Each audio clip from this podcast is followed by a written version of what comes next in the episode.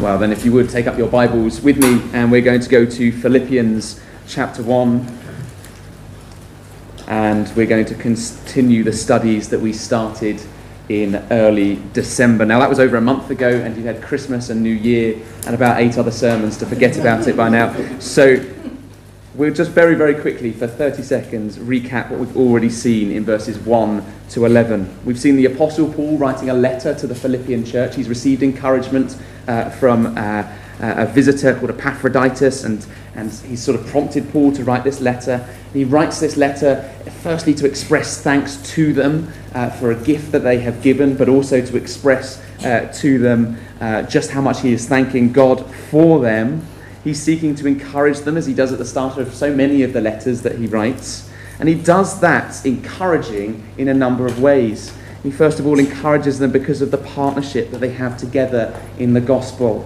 He encourages them that the good work, that great work of salvation that God has started in them and in us, will be brought to completion. The great assurance of eternal security or, or the perseverance of the saints that we looked at last time that we have.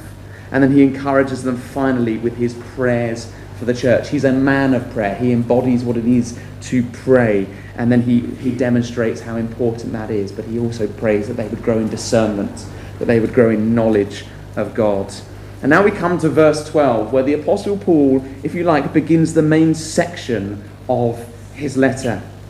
And as we do that, as we start looking from verse 12, I want you to think maybe, if you can, of the last kind of places that you might expect a celebration to be taking place. There's lots of places where you can probably think of where a celebration or general rejoicing might be taking place. Maybe it's at a wedding or an engagement, how much people love to go to a wedding and celebrate uh, two people committing their lives to one another. Or maybe it's in a workplace or in a business setting where they've received really good results and so they've been so successful that they get together to celebrate their achievements.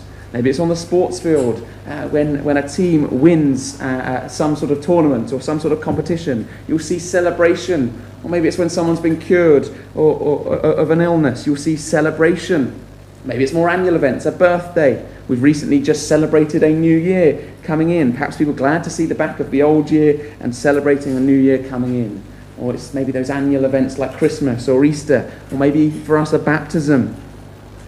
But what about those places where you wouldn't find rejoicing or celebration? Well, perhaps in the last year you might be tempted to say Stamford Bridge Football Stadium, apart from yesterday where they did get a result. But um, you might be tempted to say that Chelsea might not have that much to celebrate at the minute. Or perhaps it's a workplace that's struggling. You've probably seen it on the telly before of a, a big company goes bankrupt and there's all the employees taking their stuff, looking very miserable uh, as they leave their office for the last time. Miserable, sadness, not rejoicing at all. One of the very last places that you might expect to find rejoicing is a prison. Especially the kind of prison where there's no guarantee of release. You think about those inmates on death row who have absolutely no certainty uh, that they'll get out ever, and actually, it's very likely that they are going to end their days there. It's a depressing place. It's a place where people are dejected. It's a place where people, frankly, would probably want to just give up. And here in the book of Philippians, the Apostle Paul again finds himself in prison, again finds himself in chains, and yet the central theme of our text, and indeed the entirety of this letter, is one of rejoicing. We see him use this word rejoice for the first time in verse 18. You see it there. What then that in every way, whether in pretense or in truth, Christ is preached, and in this I rejoice. I rejoice. I am rejoicing. And of course, there's that famous part that we'll all know in chapter 4 where he says, Rejoice in the Lord always. Again, I will say, Rejoice. So he begins here in our text to explain why in a pretty awful situation that he's experiencing, he is able to rejoice. And why is he rejoicing? Ultimately, because as he'll explain later on in chapter 4, he has been able to master the art of being content in all situations, whether he's brought low or lifted up, whether he's happy, whether he's sad, whether everything's going well for him or whether it's, it's all going wrong for him. He is able to master what it means to be content and happy in the Lord. And therefore, the Apostle Paul sets to us an example and to the Philippian church of how we ought to respond to trial and to difficulties and to setbacks and persecution and suffering. And that's what we're going to explore today. He gives us an example of how we are to rejoice and how we are to see God's hand in all situations and therefore remain confident of what he's already observed in verse 6 that he who began a good work in you will bring it to completion until the day of Jesus Christ. And that is our confidence this morning. That is our rest. That is our hope that whatever happens, this God who has started a good work in you will finish it. And one of the biggest reasons why Paul has been able to continue rejoicing is because of things such as the advance of the gospel. Ultimately, that's why he's rejoicing, because that wasn't actually something that was guaranteed at this time.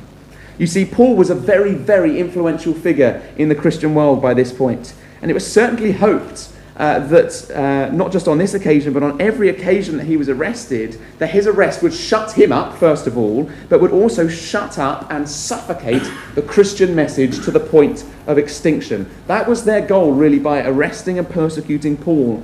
But did that ever succeed? No. As we will see, it actually had the total opposite effect, which is why Paul remains confident, he remains buoyant, he remains rejoicing in our text, and he surveys this peculiar advance of the gospel. He comments on this miraculous advance of the gospel and acknowledges a number of things. And this morning we'll focus on three things that Paul recognizes and rejoices in. Firstly, he will recognize and rejoice in God's providence. We'll, get into that in just a second. He will then recognize the boldness among the church. And finally, he will rejoice in the proclamation of the gospel. So last time we had PPP, this time it's PBP. Providence, boldness, proclamation, if you want to write that down. So let's notice firstly, providence. And you'll see this primarily in verses 12 to verse 13. Now, providence is one of those big theological words that you might hear people say, or you may even say it quite a bit, but not necessarily know what it means. So, what do we mean when we use this word providence? Simply put, when we talk about providence, we mean God's perfect provision and ordering for us. That's what providence means. It's God providing for His people. And as an extension, it is God providing for all of creation. The sun shines on the righteous and the unrighteous. More than that, though, it's not just God's provision. That's sort of the first meaning of, of providence. But it also means God's holy and perfect ordering of all things. So God's providence is his provision for us and his perfect ordering of all things and every single action. From the biggest events in history to the tiniest and most microscopic events and details of your life, God is sovereignly, providentially controlling all of them. The, the, the great theologian R.C. Sproul used to say that there is no maverick molecule there's not a single molecule in all of creation that is not out of God's control and out of his providential care. Do you remember that text in, in Genesis 22? You might want to turn there if you don't remember it, where God tests Abraham. And God tells Abraham to go up to the mountain or the hill Moriah, that designated place where he says, You're going to put your only son, the son you love, to death. You're going to sacrifice Isaac. And as they get near to the point uh, where, where they're going to do the sacrifice, Isaac questions Abraham, as you think he might, uh, might do. And he says, probably to him, Dad, where is our sacrifice going to come from? Where is the sacrificial lamb uh, that is going to come from us? And what does Abraham say? He doesn't turn to his son and say, Well, I'm going to kill you. He, he replies and he says, The Lord will provide. And then, just as Abraham is about to sacrifice his own sod, uh, his, own, his own son, God providentially provides a substitute, a ram in the thicket, verifying, making true what Abraham has said that the Lord will provide. Jehovah Jireh, you've probably heard that expression before, meaning that the Lord Yahweh will provide. And God's providence in our text is seen primarily in verses 12 to verse 14. Look at verse 12 with me. But I want you to know, brethren, that the things which have happened to me have actually turned out for the furtherance of the gospel. The things that have happened to me. Well, what is he talking about there? What has happened to Paul? We know already he's been imprisoned. We know he's been thrown in jail, and probably not even for the first time. But Paul here is not just referring to his imprisonment, he's perhaps referring to his entire life since becoming a Christian, an experience of suffering since becoming a Christian. And you see, Paul now, this apostle, is a man who knew what it was to suffer. He knew what it was to go through pain and trial for Christ. He faced beatings and floggings because of Christ. He faced shipwrecks and starvations and thirst and all other sorts of attacks and persecutions simply for proclaiming Christ. And here he is now again in prison, suffering, probably a little bit bored, probably a little bit, or at least a little bit tempted to, to just be fed up and just be sick of everything. Bored of everything that's going on, sick to death of it. Looking at how much hardship he's going through and thinking, why have I experienced all this? And it became clear to some people at least that the hardship and the pain that he was going through was because of his obedience to God. And you see, when people observe Paul's life, when they looked about how much hardship and pain he was going through because of his clear obedience to God, it's entirely possible that these sufferings would have served to put people off the gospel. Some would have no doubt believed the stories and lies being told about him, so hated him. Some will no doubt uh, seen the way lies were being told about him and the way he was suffering and the way he was having to go to prison and turned against him. Not because they really disliked Paul, they might have actually had some sympathy with what he was saying, but purely for self preservation. I don't want to be persecuted like that. Having seen his suffering, they attempted to, to, to disassociate themselves from Paul and from Christianity, fearing that the same things may come their way. And that's even true about some of us today. We know the truth. We know what the Bible says is true, but we're worried, we're scared, we're shy of what that might mean uh, for us. We know the truth of the Bible, but we keep God's, uh, God at arm's distance from our life out of fear of the reality of what the cost might be. Maybe that's even some of us here today. We're keeping God at arm's distance. Nothing wrong with him, but I, I don't want him too near me in case he changes my life. And while that might have happened to some people, we can actually see that Paul is celebrating here that the opposite is taking place. In most cases, he says there in verse 12 that his suffering and his pain and what's happened to him has served to advance the gospel. You notice that there at the end of verse 12 that things which have happened to me have actually turned out for the furtherance of the gospel. Matthew Henry, commenting on this verse, puts it like this He says, it is a strange chemistry of providence, that, that word again. It is a strange chemistry of providence to be able to see a good as great as the advancement of the gospel out of so great an evil as the confinement of the apostle. This is crazy. Out of one of the most hideous situations arrives the most glorious of outcomes. And in the worst situations, Paul is able to observe and acknowledge and remain content in God's providence and his perfect timing. He is able to acknowledge and remain content in God's perfect timing, knowing with confidence, with increasing boldness, that the God who started this good work in him will bring it to completion, including his sufferings. You see, the pain and trial we go through, it's all part of God's good work. But it is important for us to realize, uh, before we are tempted to glorify this too much, it's important to realize that Paul's imprisonments and his persecutions were not straightforward, and they were certainly not pleasant. How sometimes we like to romanticize persecution today. We like to sort of make it seem fashionable and attractive. And we know almost certainly that Paul was arrested several times throughout his ministry. But we read two particular cases in the book of Acts where the Apostle Paul is arrested and thrown in jail. And the first one is in Acts 16. You might want to turn there again to Acts 16, just, just really a handful of pages uh, back in your Bible, to Acts 16.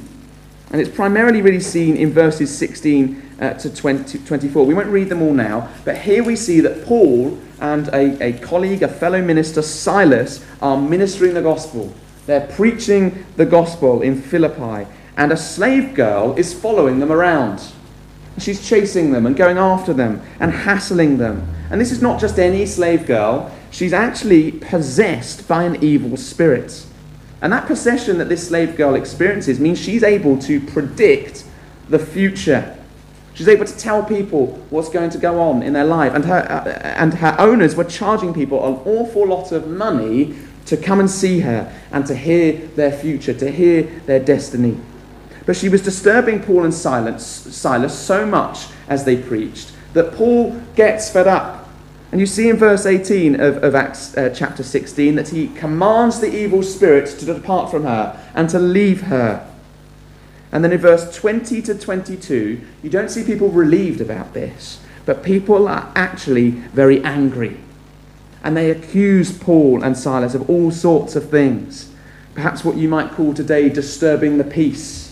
They're accused of ruining someone's source of income they're accused of ruining the local economic stability of the day. They are wrongly accused of doing things that they haven't actually done. And then the second example of Paul's imprisonment uh, that we can see in the Bible is also in Acts, uh, and this time it is in Acts 21. Again, turn there if you would to Acts 21. And verse 27 onwards, we see again Paul being arrested.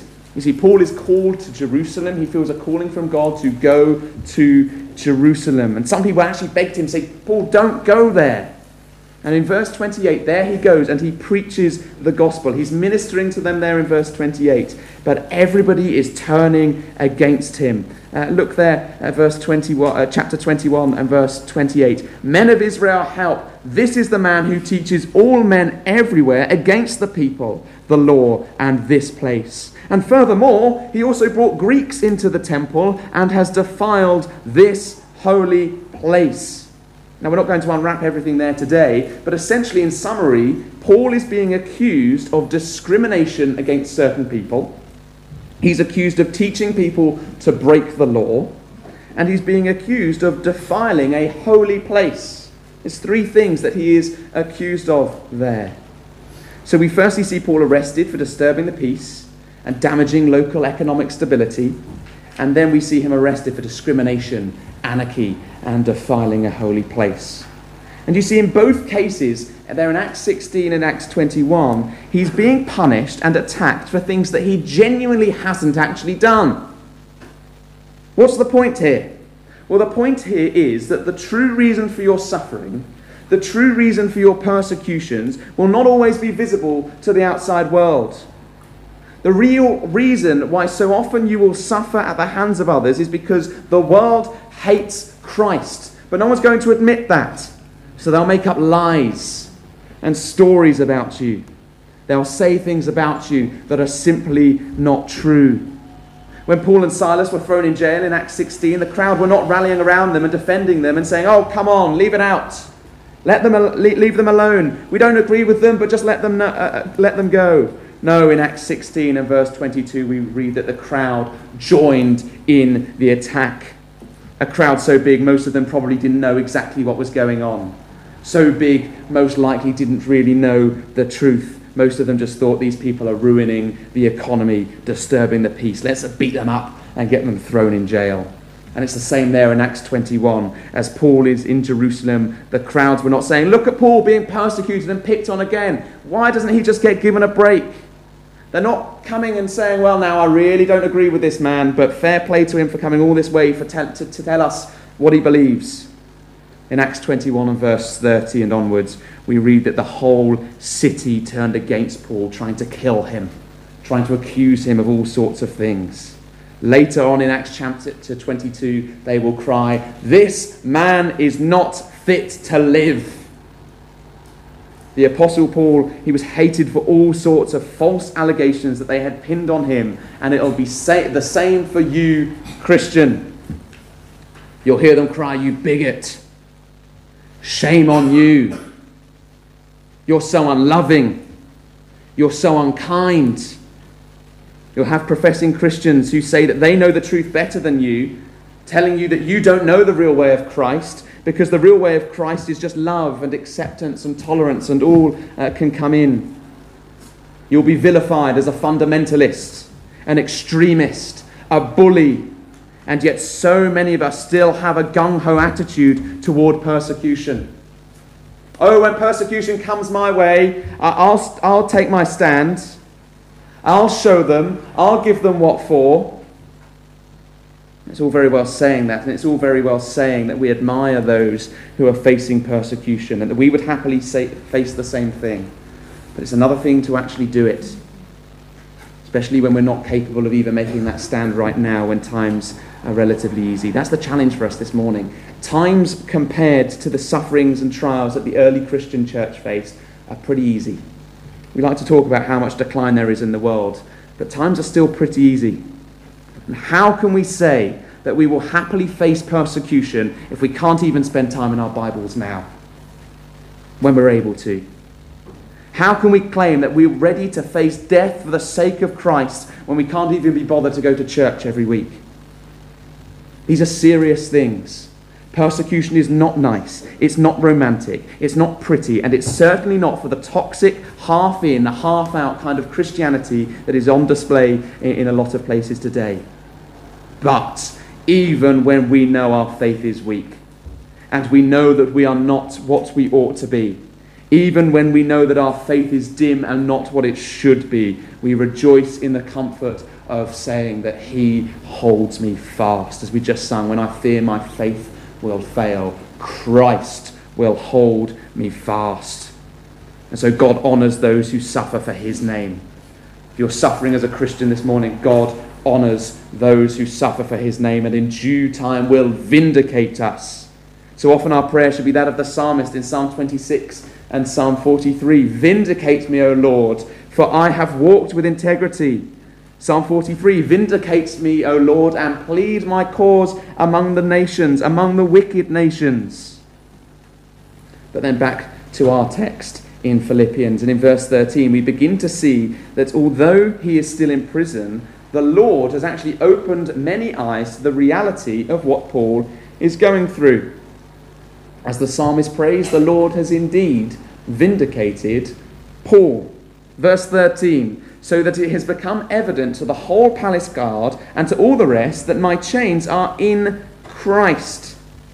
People are beginning to realize that he is not in chains for these false allegations. He is in chains for Christ. And what a fantastic testimony. He's not been there moaning. He's not been there complaining. He's not been there moving his fist up at God and getting angry at him for getting him in prison again he's been quietly getting on, remaining content in God's plan for him. And now we, think, we see things slowly coming together. Don't you love it in certain situations where you just think, yes, things are slowly coming together. But they're coming together in perhaps not the way he'd like. Perhaps not the way he would want. He's still in prison. He doesn't want to be in prison. But he remains content with what God's will is for him. You see, that is how so often we are able to glorify God best. And we simply trust and remain content in His providence, recognizing that there is no such thing as wasted time if God has put you there.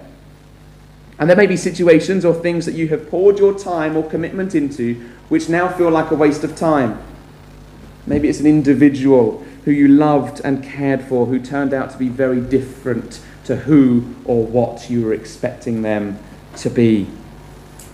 Maybe it's a project that you were working on at work or something like that, something along those lines. And just as you finish it, you're told this work is no longer needed anymore. And you feel like you've wasted your time. And maybe it's the case, maybe it's even a sermon that you, you work hard on, or some sort of talk or evangelistic message, and then only a handful of people turn up. There is no such thing as wasted time in God's economy. Any trial you go through, no matter how painful, no matter how confusing, no matter how many times you find yourself pleading with God to take it away, it's not wasted. Any suffering or difficulty or persecution in your life is not wasted when you allow God to work in your heart, to transform you, to change you, to consume your dross and refine your gold. This is the purpose of suffering. It's to allow God to continue to glorify himself and preach to the world how gloriously good he is. Now, it's important to recognize that there will also be times where we will suffer at the hands of ourselves, and we should make a distinction here. There are things that I have done and, and things that we have done uh, that cause us to suffer. And I think Peter puts this perfectly in 1 Peter 4 5. He says, But let none of you suffer as a murderer, a thief, an evildoer, or as a busybody in other people's matters. What Peter's essentially saying here is that you can't suffer because you've been an idiot and then complain about it. You can't do something stupid and then claim suffering or that you're being persecuted. You can't drive through red lights or get caught speeding and go, well, at least I'm suffering for Christ.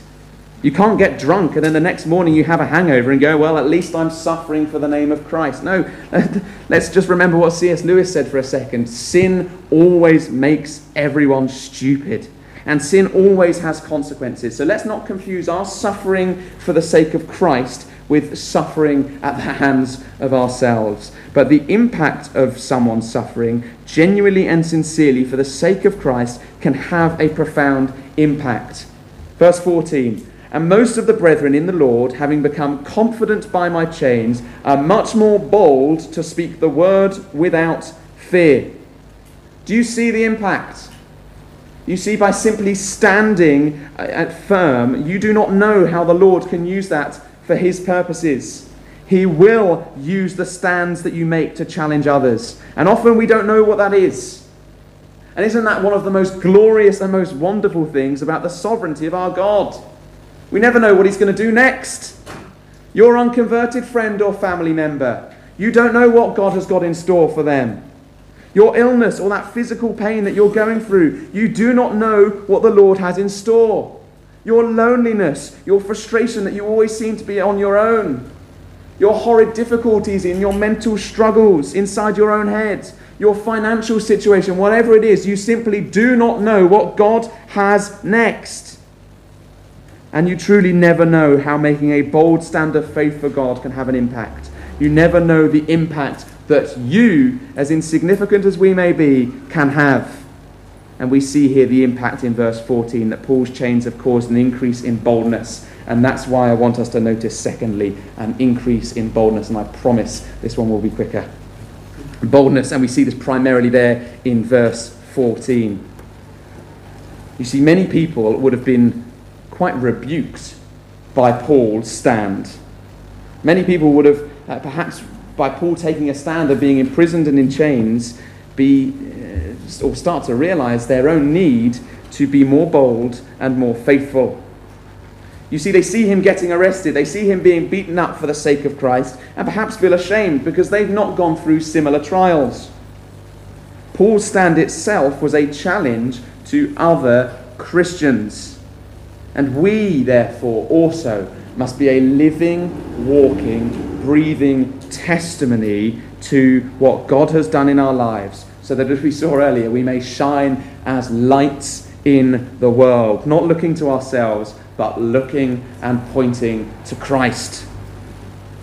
But similarly, we ought to be light, shining the light in our church and in our Christian circles so that we may draw one another closer to Him. Do we do that with our Christian friends and those who uh, we love who are brothers and sisters in the Lord. You know, sometimes we're so quick to just try and tick a box there. Yes, they're Christians, so they can be my Christian friend. Do we encourage? Do we exhort? Do we teach each other? Do we instruct each other? Do we have a life that just by its very nature and by the way we conduct ourselves challenge and sharpen other people? And you see there in verse 14 that most of the brethren have become more confident and bold to speak the word. Speak the word what? Without fear. One man's imprisonment emboldened many. Why were so many emboldened by one man's stand? Because they now know they did not stand alone. Because they now know that they did not stand on their own. Paul's firmness and unwillingness to depart or compromise on the truth made them realize that they must do the same thing too, but it also made them realize how clearly Paul was being led by God. They knew the real reason why he was in prison and they wanted to honor his suffering and show their love, verse 17, by all the more courageously defending the truth, defending the gospel, and proclaiming Christ from the rooftops. Do we today honor the suffering of others with our walks with God? Do we take our Christianity seriously? Do we take our witness seriously? Do we take our boldness for the gospel seriously? Not only to serve Christ, although that's the most important thing, but to also honor others who are going through so much worse. We need to see the importance of boldness and courage in our Christian lives. We need to see what it means to be courageous. So often we're so timid, so often we're afraid of the dark clouds of trials and have a very shy attitude towards any public expression of faith in Christ. I love how William Cowper puts it. He says, Ye fearful saints, fresh courage take. The clouds you so much dread are big with mercy and will break with blessings on your head. These things that we fear, those dark clouds that we fear, are not full of anger, not full of pain, but are full of mercy, and they'll break with great blessings on your head. What is it that Paul says in Romans 1? This is something for you if you are shy and retiring. What is it that he says in Romans 1? I am not ashamed of the gospel, for it is the power of God unto salvation for all who will believe. That is what you are clothed with when you stand unashamed for the gospel. The power of God. When you preach the gospel and declare the gospel, you're not clothed with your own power, you're clothed with the power of God. When you talk to your friends and unconverted family members about God, you are clothed with strength and power from on high. That spirit that brought Jesus from the dead is clothed upon you and the power of God goes with you. And when you look at trial and adversity in the face, whether it, when, whether it be when evangelizing or when you're just going through awful, agonizing times, you can run through it anyway with Christ by your side and observe, as we see in Isaiah 41:10, "Fear not, for I am with you. Be not dismayed, for I am your God. I will strengthen you. Yes, I will help you. I will uphold you by my righteous right hand. And you see here in verse 14 that people are now being encouraged. Christians are now being encouraged to speak the word of God more courageously and more fearlessly. And this is the purpose of our boldness. Not so that we can become more sure of ourselves. This is where some people get confused. We're not to be bold so that we can become more sure of ourselves and more confident and, frankly, arrogant. The reason we have boldness, boldness is so that we become more confident in the one in whom we are proclaiming. And therefore, our boldness will not have that thing where you have a horrible, stinking, ugly arrogance, but that confidence in the gospel will grow, mean that you grow more confident in God and therefore become more humble in his presence. This is why Paul rejoices at the proclamation of the gospel, because there is something incredibly humbling about its privilege. There's something humbling about the privilege of standing in front of people proclaiming the gospel. But it's also humbling just to have those quiet moments, one on one with a friend, sharing with them the truth of the gospel, sharing with them the light that is found in Christ and Christ alone. And that is what we have to remember here. That is what we have to get into our, our hearts and to our minds that we can never get to a point of spiritual independence. We never get to a point where we're independent in our evangelism. We never get to a point where we're so spiritual and so holy that we can just do things on our own. The true key to holiness, the true key, key to true spirituality, is becoming more and more aware of just how insufficient and how not enough you are. So Paul rejoices in the proclamation of the gospel, and that's why I want us to notice lastly, so I said that one would be quicker, the proclamation of the gospel. Let us notice lastly, proclamation. Verse 15 to verse 18 in particular. Verse 18, we see this perhaps uh, uh most clearly. Uh, read with me verse 18. What then? That only that in every way, whether in pretense or in truth, Christ is preached, and in this I rejoice. The important thing is that Christ is preached. That was Paul's main concern. He was not constantly worrying about every tiny detail. He was not constantly getting involved in almost sort of you know, micromanagement of the church. He was simply content that knowing that while he was forced on the sidelines, forced on the sidelines, he didn't want to be there. Christ was still being preached. And what a comfort this is to us. Even when our own circumstances mean uh, that we cannot do what we want to do. Even when our own circumstances mean that uh, we are uh, struggling and going through pain. Even in those times of difficulty, we can truly say our King is still marching on. Even when it means that we can't do the things we would like to for the gospel, our King is still ruling and reigning over all creation. And perhaps this reminds you of how Paul encourages the church at Colossae in Colossians chapter 1 and verse 6. He comments on the, uh, of the spread of the gospel and says, All over the world, this gospel is producing fruit and growing. No matter the circumstances, no matter the increase in secularism in society, no matter how it seems like the church is really up against it, no matter if it seems like all, is, all of hell is endeavoring to shake your soul, our God promises that I will never, no, never, no, never forsake you. So, regardless of the, of, of the situations, regardless of the circumstances, the gospel is preached. The gospel is proclaimed, and that is our encouragement. That is the thing we rest in. And you see, Paul highlights here that not everyone who was proclaiming the gospel is actually doing it for honourable intentions. Some indeed preach Christ even from envy and strife, and some also from good will. If you like, Paul unpacks two kinds of individuals that you might want to note down who are now preaching the gospel. The first are the people who preach the gospel out of love. Verse 17, you might want to look at verse 16 and vice versa, and that's for technical and boring reasons that we won't go into now. But let's look at verse 17. But the latter out of love, knowing that I am appointed for the defense of the gospel. Knowing that Paul is in chains here for the defense of the gospel, they preach the gospel out of love. Firstly, for the Apostle Paul. He was seen as a spiritual father to them in many ways. They wanted to honor his suffering by proclaiming the gospel. Is there a Christ and willingness to serve God inspires you to go and be more bold? That's what is happening here.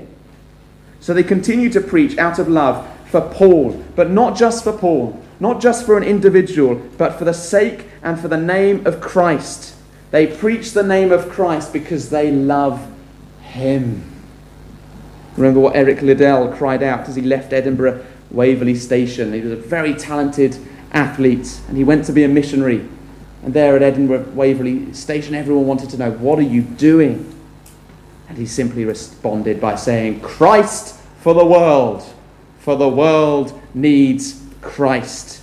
And then, without a second's hesitation, he leads the crowds in singing, Jesus shall reign where'er the sun doth his successive journeys run, his kingdom stretch from shore to shore, till moons shall wax and wane no more. And that is our anthem.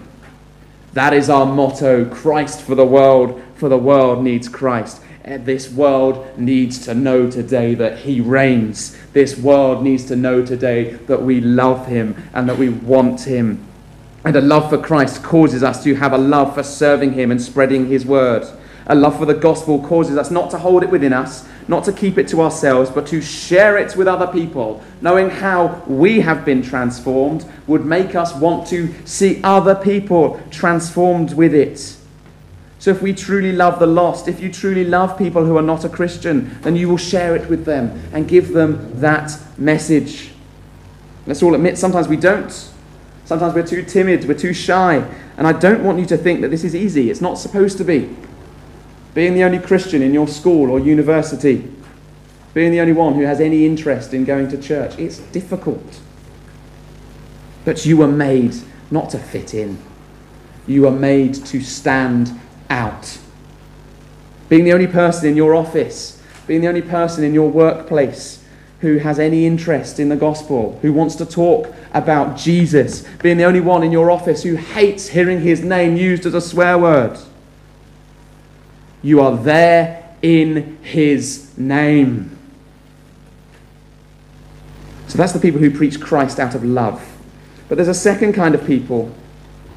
And these are the people who preach Christ for the wrong reasons. They are preaching the gospel, you might want to again notice, note this down, for dishonorable reasons. Paul unpacks this in verse 16. Or verse 17 if you're another, in, another, in another Bible.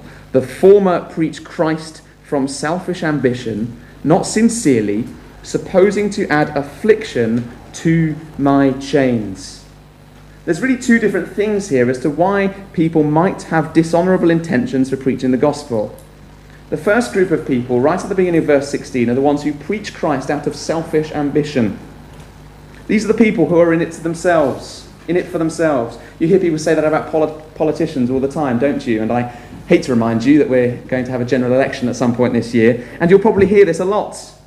They're not in politics for the right reasons, they're in it for themselves. They're in it for what they can get out of it. They're in it for uh, some sort of status, some sort of fame. You see a lot of American politicians claiming to be Christians when they're not because they know it will sit well with certain kinds of voters. So they claim to be Christians, quite often embarrassingly so, because they know they can get something out of it. There are many people who try to get something out of a ministry, trying to get something out of claiming to be a Christian. Maybe it's money, and that's entirely possible. Maybe it's fame. Maybe it's a sense of celebrity. Maybe it's an opportunity to stand in front of people and perform and just get attention. You'll often be able to recognize these people because they won't let something silly like the Bible get in the way of preaching their own agendas and their own opinions. We see how Paul describes them here as preaching out of selfish ambition, not sincerely. These are not sincere people. These are people who don't really believe what they're saying. They don't have any real passion behind what they're saying. They're fakers, they're pretenders, they're hypocrites. And it's entirely possible that good looking or good church going people can fake and pretend to be Christians. Fake and pretend to be obedient servants of God when underneath they're rotting away. Thomas Watson puts it like this He says, What use would it be if everyone thinks you're in heaven when you're really in hell? Jesus reminds us, reminds us of that in Matthew 7, doesn't he? Many will come to me on that day and say, Lord, Lord, didn't I do this? Didn't I do that? And I will say to them, Depart from me, for I never knew you. But Lord, I went to church every Sunday. But Lord, I, I preached a good sermon once. But Lord, I didn't do that specific sin that you told me not to do. But Lord, I was baptized. But Lord, all my family are Christians and I never had anything wrong with it. And he'll say, I'm sorry. I never knew you. I don't know you. It's a sobering thought, isn't it? It's a thing we've got to remember. If you're pretending today, if you're faking today, build your life on the rock of Christ. That's what Jesus He doesn't just scare people uh, senseless and then leave them. He then goes on to say, build your life on the rock of Christ. Don't build your life on anyone else. Don't build your life on people. Don't build your life on your own strength or the things you've done. Build your life on Christ. and there's a second reason why these people preach Christ falsely. They preach Christ for dishonorable intentions. Second part of, part of verse 17, uh, uh, verse 16, sorry, not sincerely, supposing to add affliction to my chain. So that's the second reason why someone might preach Christ for dishonorable intentions, to afflict Paul further. They're preaching Christ in part to be troublemakers. They're preaching Christ to try and get Paul into trouble. I guess the logic here is well, if the gospel got him into trouble in the first place, if preaching this stuff has got him into trouble to begin with, then if we preach in the name of Paul, we might be able to get him in, into even more trouble. We might not just get him in jail, we might actually get him killed. And there are also people there who are trying to preach, trying to afflict Paul by rubbing it in trying to rub in the fact that they can do something that he can't, knowing that he would have desperately wanted to be out there preaching and declaring. And they would have known this. And they would have taken great joy and pleasure in thinking they were getting into his head. You know, um, when I was younger, I'm sure it still happens now, there was something called indirecting where you would put something on your social media which was subtly aimed at somebody else. And that's kind of the modern day equivalent, I think, uh, of what's going on here. They're trying to get uh, into his head, trying to make him jealous. They're trying to, uh, to mess him around. And in verse 16, Paul is describing those people who would have been friends, people who would have been colleagues in the gospel, trying to add to his woes, people who are professing Christians, trying to add to Paul's suffering, or at least trying to. So don't be surprised when you suffer at the hands of other professing Christians. Don't be surprised if your hardship sometimes comes from other Christians. Perhaps this is the hardest thing to accept. You kind of expect it from the world. You kind of expect it from the world and non Christians. But from Christians, it's bizarre. It's wrong. It cuts deep when Christians lie. It hurts when Christians let you down and deceive you and mislead you or even work against you. And maybe it's the case this morning that you are a Christian who has been hurt very badly by other Christians. And it's really hard to forgive, but what feels even harder is the sense that they've got away with it. And it seems like God is using these individuals. Well, remember what Paul says that in this case I rejoice because Christ is preached. And if you're not a Christian, can I just say, please don't hold the actions of someone else against Christ. Please do not run away from his great salvation because of something uh, that somebody else did. When facing trials and when facing persecutions, and when even some Christians try to rub it in and make it worse, do we retaliate? Does Paul retaliate?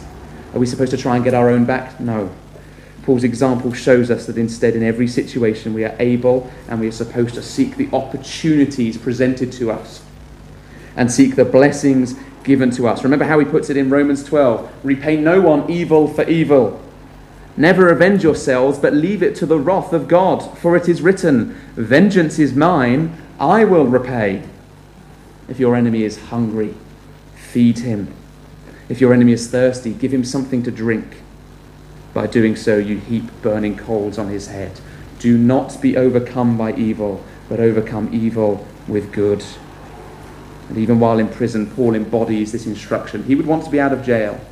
He would have wanted to be preaching Christ crucified once more, but he's rejoicing and recognizing the good in his situation. Never once has he been seen unnecessarily complaining. He's highlighted it, don't get me wrong, but he's never complained. Never once has he been seen worrying. Never once has he been seen uh, to try and drag the Philippian church or anyone else down with his problems. But instead, he has a great concern for them and a burden for them. And that's the sign to look out for, by the way, for a mature, godly, uh, disciplined, and obedient person. Someone who, even when they're going through and facing their own hardship, someone who, even when they're facing great trials themselves, still find it in themselves to rejoice and to see the good that God is doing. And even when they're suffering and going through pain, they find it in themselves to care for others. I'll give you a personal, a personal example of this before we close. A little while ago, or quite a while ago now, I went through my own period of trial and difficulty, a very, very difficult situation. And while this was happening, I went away for a work and met up with a Christian friend that evening. And he spent all that time talking with me and letting me get things off my chest, praying with me, giving me advice. It wasn't until the end of the evening when we were about to part ways where we were asking each other how we can pray for each other. And he revealed to me that that very week his dad had been diagnosed with cancer. Not one mention of it the entire evening. Not moaning, not seeking to bring others down, not trying to feed a discouragement spiral, but getting on and seeking how you can encourage others. Can I ask you, how are you when you are going through difficulty? How are you when you're going through pain? Are you bitter? Are you moaning? Or are you ready to see the good in your situation? To see the opportunity in your situation? To rejoice? You see, suffering does not come our, uh, come our way so we can sit around miserably. It is to teach us how we can better minister to others and comfort others with the same comfort that we've been given.